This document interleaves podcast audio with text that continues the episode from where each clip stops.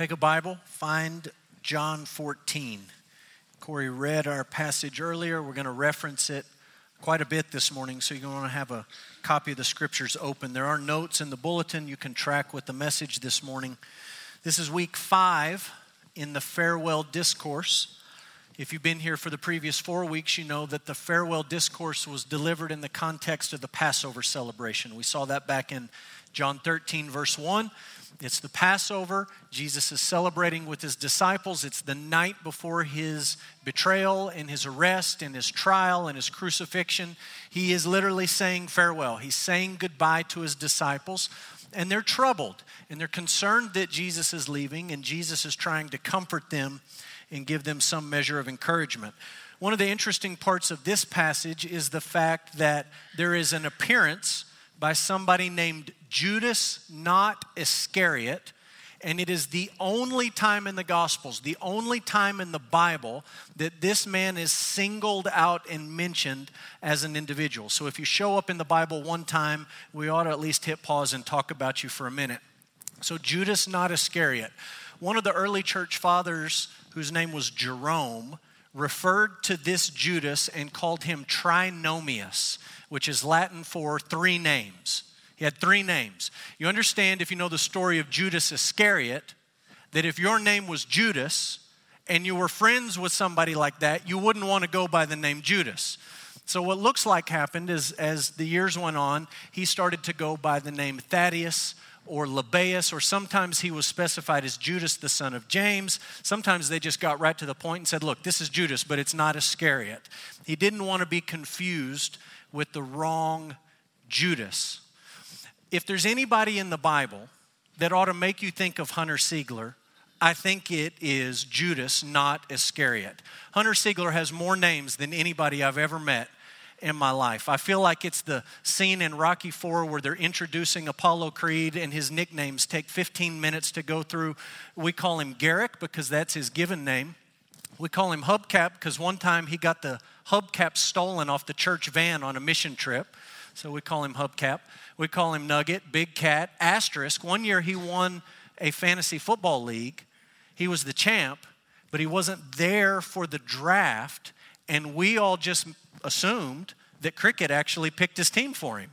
He wasn't there, no one was there to see it happen, so we gave him the trophy, but we put an asterisk by it. Uh, he has the nickname Pookie Bear. And look, he's still earning new nicknames. I'll show you a picture from the tailgate party the other night. That's Hunter's car and that's a rail next to a fire hydrant. And I got a phone call from somebody before I went up to the tailgate party, and they said, You need to call and check on your youth pastor. And I texted him, I said, Hey, what's going on? And he sent me that picture back. So I said, Hunter, what happened? And you know what he said? He said, I saw it. I saw it. So we're taking suggestions for a new nickname here. I think this is worthy of some kind of nickname. Somebody suggested guardrail. Somebody suggested running board. I don't know what you want to call him, uh, but he's got a lot of nicknames. And here's the point Judas, not Iscariot, had a lot of names. The names Thaddeus and Lebbaeus, if you literally translate them, they mean something like heart of a child or, and I don't mean this in a derogatory way, but mama's boy. These nicknames probably tell you something about this man that he had a tender heart, he had a soft side.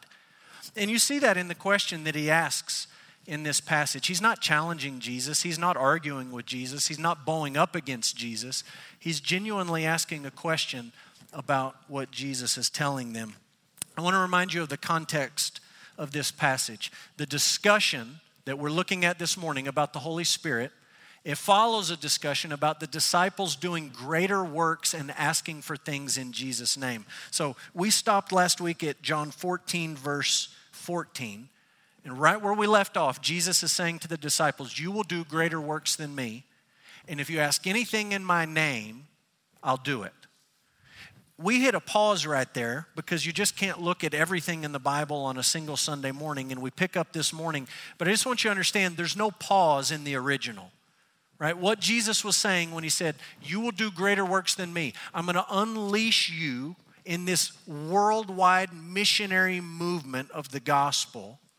And when he says, You'll ask for things in my name, and I'll do them, that's connected with what we're looking at this morning, where Jesus talks about the Holy Spirit.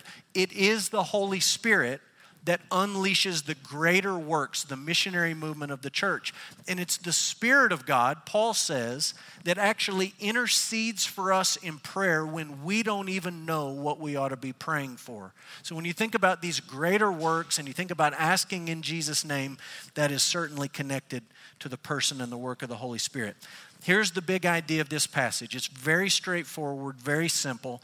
The Father sends the Holy Spirit to empower his people to love and obey Jesus.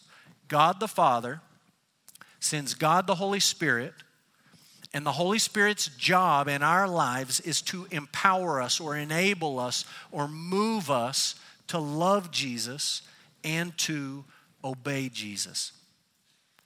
Last week I told you that in John 14, 15, 16, we are wading into deep Trinitarian waters. We're talking about the nature of the triune God. The orthodox formulation of God's triune nature is that God is one in essence and he is three in person. There is only one God. There are not three gods, there is only one God. He is one in essence but there are three persons in the Godhead the Father, the Son, and the Spirit. That is hard for finite people to take in. As finite humans, we listen to that math and we say, I don't exactly know how to hold all that together in my brain. What we do as finite human beings is we sometimes use earthly, human, physical analogies to try to make sense of the invisible God. It's not a good idea. Sometimes we say things like, you know, the Trinity, it's kind of like an egg. There's a shell and a yolk and a white. There's one egg, but there's three parts. That's kind of like the Trinity. Or we say something like, the Trinity is kind of like water. You can freeze it, it can be liquid, it can be vapor. There's three states, but it's all the same stuff. Uh, maybe we say, the Trinity is kind of like a family. There's a dad and a mom, and there's kids. There's three within this family, one family, three persons. Or maybe we just boil it down to something as simple as a three leaf clover. There's one clover, there's three leaves, it's all together in one. Here's the thing if you take those earthly analogies and press them all far enough, you become a heretic. You end up saying things about God that simply are not true. When we come to the doctrine of the Trinity in the Bible, our job is not simplifying the Trinity with some silly analogy so that we feel like we can get our arms around it. Our responsibility as the people of God is to listen to what the Bible says about God's character, to receive it by faith, and not to go beyond what the Bible has said. So this morning we're in these Trinitarian waters. There is one God Father, Son, and Spirit are the three persons in the Godhead. We're going to see this morning how they work together for our salvation. The Father sends the Spirit to empower his people to love and obey Jesus. One of the things that fascinates me most in life is language just human language, spoken language, written language. I'm fascinated by the process of translating one language into another language. One of the things that I think is interesting is the difference between a translation and a transliteration. Those are not the same things.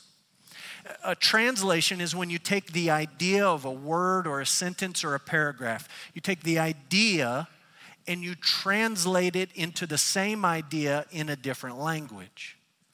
A transliteration is when you take the phonetic sound in one language and you just cross it over, you copy it over directly into a new word in a different language. I'll give you some examples of transliterations, okay? Karate. That's not an English word. If you translated karate into English, what you would literally say is open handed, unarmed combat. But when you were five years old, you didn't go take open handed, unarmed combat lessons. You went and took karate lessons. It's easier to say it that way. Same thing is true with the word pajama. How many of you wrongly pronounce it pajama? Raise your hands. Be honest. That's not how you say this word. It's pajama. It's a Persian word, and literally translated, it means loose fitting sleeping clothes. But you don't tell your kids or your grandkids, hey, it's time for you to go put on your loose fitting sleeping clothes. You say, go put on your pajamas. Or if you're wrong, you say, go put on your pajamas. Baptize is a transliteration. The Greek word is baptizo. Liter- literally, to translate it, it means to dip or to dunk or to immerse, just like we did in these baptisms. But in the history of the church, in the history of Bible translation, when they came to this word, they did not want to translate it into English because they weren't dipping and dunking and immersing people. So they transliterated it. They made up a new word. They took the sound from the Greek, crossed it over into English with the word baptize. Why are we talking about language? Why, why this English translation lesson? It's because in this passage, in verse 16 and 26, there is a really tricky word. The word in the original language is parakletos, and it gets translated a number of different ways. Sometimes it's translated helper, sometimes comforter, sometimes advocate, sometimes friend. There are others. There's really not a good English word that captures what this word actually means. What the word literally means is someone who comes alongside of you to help in a time of trouble.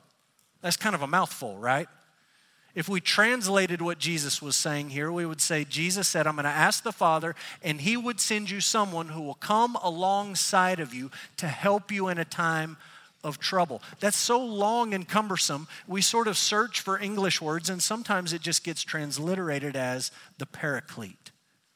That's what Jesus is talking about in this section of the farewell discourse. He's talking about the Holy Spirit, and he's describing the Holy Spirit as a helper a friend, an advocate, a comforter, somebody who comes alongside of you in a time of trouble, and someone who comes alongside of you to help in a time of trouble. Here's the question that we want to ask and answer this morning What does Jesus want his disciples to know about the Holy Spirit and his role in our lives. How are we to understand the person and the work of the paraclete? Here's the first thing you need to wrap your mind around the Holy Spirit is another paraclete, which means he's a paraclete like Jesus. He is another helper, another advocate, another friend, another comforter. Look what we read in verse 16. Jesus says, I will ask the Father, and he will give you another helper. The Greek word he uses is allos, and it means another one that is like the first one, the same. Jesus says, You will have another helper, which makes you stop and say, Well, who's the first helper? And the answer is Jesus himself. We looked at this verse over the summer, 1 John 2 verse 1 I'm writing these things so that you may not sin, but if anyone does sin, we have an advocate. That's our word. We have a paraclete, we have a friend, we have a helper, we have a comforter, we have somebody who comes alongside of us in a time of trouble to help us. Who is it? This advocate with the Father. It's Jesus Christ, the righteous. He's the first helper. And what he says in this passage is, I'm going to ask the Father, and the Father will send another helper. He'll be like me, only he's not me. He'll do the same thing that I came to do, which begs the question how does Jesus help us? 1 John 2 1 gives us the answer. When you have sinned, Jesus is your helper with the Father. He lived for you, He died for you, he rose from the dead, securing your salvation, and He is your helper as you stand before a holy God as a sinful person. He accomplished our salvation. Then He says, I'm going to send another helper, like the first helper, a second helper. It's the Holy Spirit. His job is to take the salvation that Jesus accomplished on our behalf and to apply it to our lives. He is another helper. This is the triune God working together for the salvation of sinners. The Father, God the Father, plans our salvation. God the Son, Jesus, accomplishes our salvation. God the Holy Spirit applies that salvation to our lives. Father, Son, and Spirit, one God, three persons working together for the salvation of his people.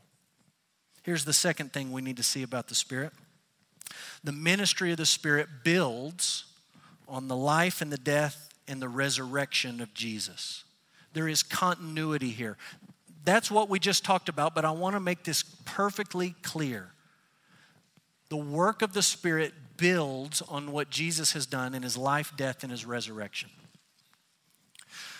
Sometimes, if you listen to certain preachers, teachers in charismatic circles, you'll hear people say something like this. They'll say, What we need today is a new work of the Spirit. We need a, a new, fresh, exciting work of the Spirit. And if you listen to these people say this sort of thing, what they seem to be saying is this Jesus did a nice thing. We really need it. We're very thankful for it. He died on the cross for our sins. We believe that and we remember that. That was a long time ago, though. It's been 2,000 years. And what we need is something current, something new, something fresh, something exciting. And you say, well, what's the alternative? Something old? Yes, something really old. We don't need anything new from the Spirit.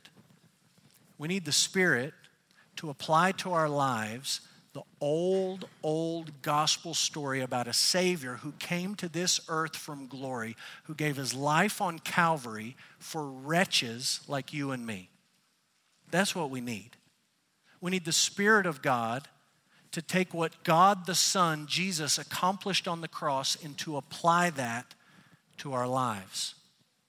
I listened to a sermon this week. It was a preacher that I used to listen to with some regularity and I hadn't listened to him in a long time, and I came across a podcast, and he had started a new series, and so I downloaded a few, and I was listening to this guy preach. And uh, the first couple sermons were fine, and uh, in about the third or fourth sermon I listened to, he started talking about the Holy Spirit, and I thought, well, this is great. I'm talking about the Holy Spirit. Maybe he'll have something I can steal. That's what preachers do. We listen to other preachers and we steal their stuff and we pretend like we're that smart. And so I thought, maybe there'll be something here I can use. This is great. Perfect timing. God has orchestrated this. He started talking about the Holy Spirit, and he immediately started talking about vacation. And he said, Me and my wife recently went on vacation. It was a spur of the moment trip. We didn't make any plans, no reservations at all. But we prayed all throughout the trip, and we just asked the Holy Spirit to make everything work. We didn't have a hotel reservation. All the hotels in this area were booked. But you know what? We prayed, and the Holy Spirit opened up a hotel room. And we wanted to go to this particular place, but it was closed because of COVID restrictions. That's okay. We just prayed, and guess what? We showed up, and it was open for one day, and the Holy Spirit did that. And that's about where He lost me. I just hit pause and I thought, are you telling me that the job of Almighty God, God the Holy Spirit, is to be your GPS navigation system. His job is to be your bellhop or your hotel concierge who's going to make all your plans. Are you telling me that is the job of God the Holy Spirit? He simply exists to make your vacation run smoothly? That's not the view of the Holy Spirit that Jesus is talking about in this passage. What Jesus is saying is this the Holy Spirit builds on what Jesus has done. He doesn't exist to make your vacation plans perfect. He exists to take the finished work of Jesus and to apply it to your life. Look in the text. Look at verse 19. Verse 19. Yet a little while and the world will see me no more. Really, a little while. He's about to die. He's going to die and he's going to be buried. Jesus says, But you will see me. How's that possible? Well, it's possible because when Jesus rose from the dead, he appeared only to his disciples. He didn't appear to the world, he didn't appear to Herod. He didn't show up and talk to Pilate. He didn't show up and talk to the Roman emperor. He appeared only to his disciples. The world did not see him after the resurrection. Look at verse 20. He says, In that day you will know that I'm in the Father, and you in me, and I am in you. How do we know that Jesus will be in us? It's through the work of the Holy Spirit. He's building on what Jesus has done, He's building on the work of Jesus. Verse 18 I won't leave you as orphans, I'm going to come to you. He comes to his people, not just in post resurrection appearances, but in the person of the Holy Spirit.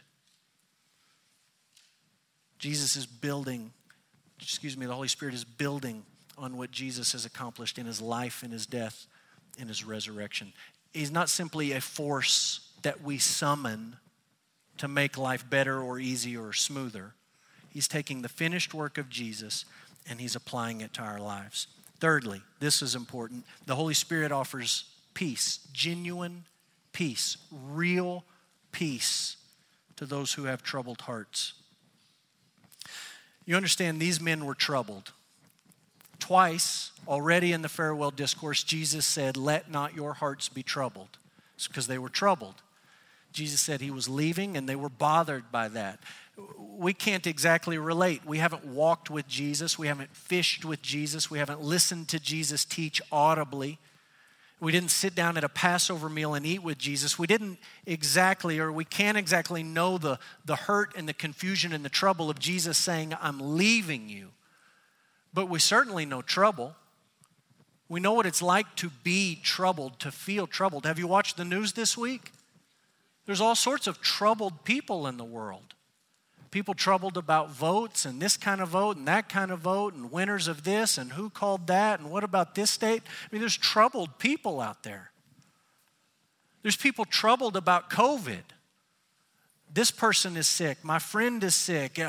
People think it's not a big deal. People think it's overblown. Whichever side of the whole thing you fall on, there's people who are troubled about this whole deal. There's people locally troubled about oil prices. What's going to happen? Is it going to go up? Is it going to go down? Is it going to stay still? People are troubled by that. There's teachers who are troubled because they're tired of teaching to a screen, and there's parents who are troubled because they're tired of doing school with their kids, and there's kids who are troubled because they're tired of their parents and their teachers and all the rest of it. Everybody's troubled. Where do you find peace? You won't find it at the bottom of a bottle or the bottom of a bottle of pills. There's plenty of people who look for it there, they won't find it. Some of you would never look there for peace, but you would look to Netflix and Disney Plus and Amazon Prime, and you just want to binge watch a series and take your mind off everything and escape and say, ah, a moment of peace. Guess what? The series ends. You come back to real life. No peace. Where do you find it? Where do you find peace? Look what Jesus says in verse 27 Peace I leave with you, my peace I give you. Not as the world gives, do I give. I'm giving you peace, peace that belongs to me. I'm giving it to you. And it's not the kind of peace the world is offering you. You understand, in Jesus' day, Jew and Roman, they all talked about peace. The Romans loved to boast and brag about the Pax Romana, the peace of Rome. They had conquered the known world, they had subjugated all the people that they had come across, and they said, There is peace all over the world. And in a sense, there was peace. There was an absence of fighting and conflict, but it was peace that came with a sword to your throat. The Jews talked about peace, they talked about shalom. It was just a common Jewish greeting. They would have said it hundreds of times every day. They said it over and over and over again when they saw each other peace to you and peace to you, peace be upon you, peace be upon you. It's sort of like when you walk into church and you see an old friend and they say, Hey, how's it going? And even though you're troubled, you look at them and you say, I'm good. I'm fine. It's great. How are you? Oh, I'm good too. Nobody's troubled. The Jews talked about that kind of peace over and over and over again. It was just a word that became empty of meaning. And Jesus says, Look, what you need is peace. And I'm not giving you peace like the world gives you. It's not the kind of peace that comes at the end of a sword. It's not the kind of peace that's just an empty, hollow phrase that you say over and over and over again, but really has no meaning.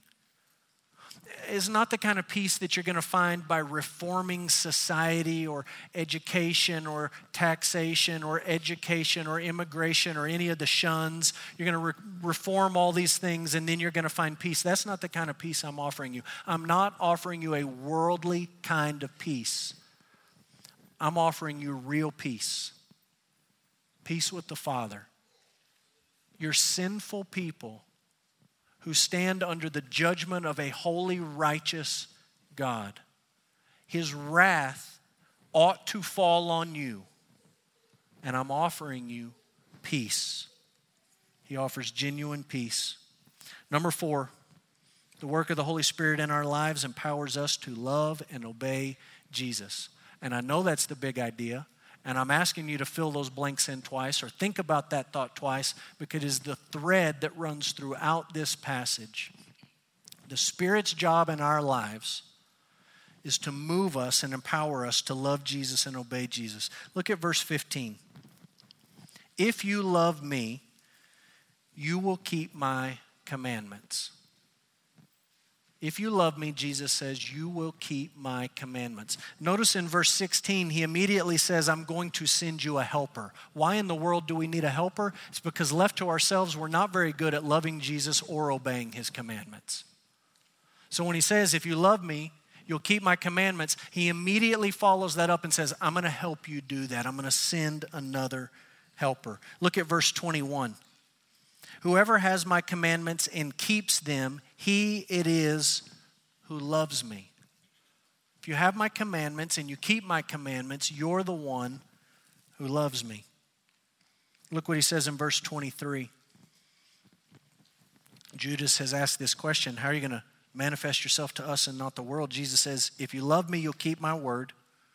The Father will love you, my Father will love him, and we will come and make our home with him. That's the answer. How are you going to manifest yourself to us and not the world? I'm going to come to those who love me and those who keep my word, and I'm going to make my home with them. You remember in John 14, Jesus said, I'm going to prepare a place for you. Same word. I'm going to make my place with you. Those who love me, those who keep my commandments, I'll make my place with you. Look at verse 26. The Helper, the Holy Spirit, He will come. He will teach you these things. He'll bring to remembrance all that I've said. All that I've said about loving me. All that I've said about keeping my commandments. And He's not just going to remind you of these things, but He's going to empower you to do these things. Here's the reality Americans have a hard time reconciling these ideas of love and obedience.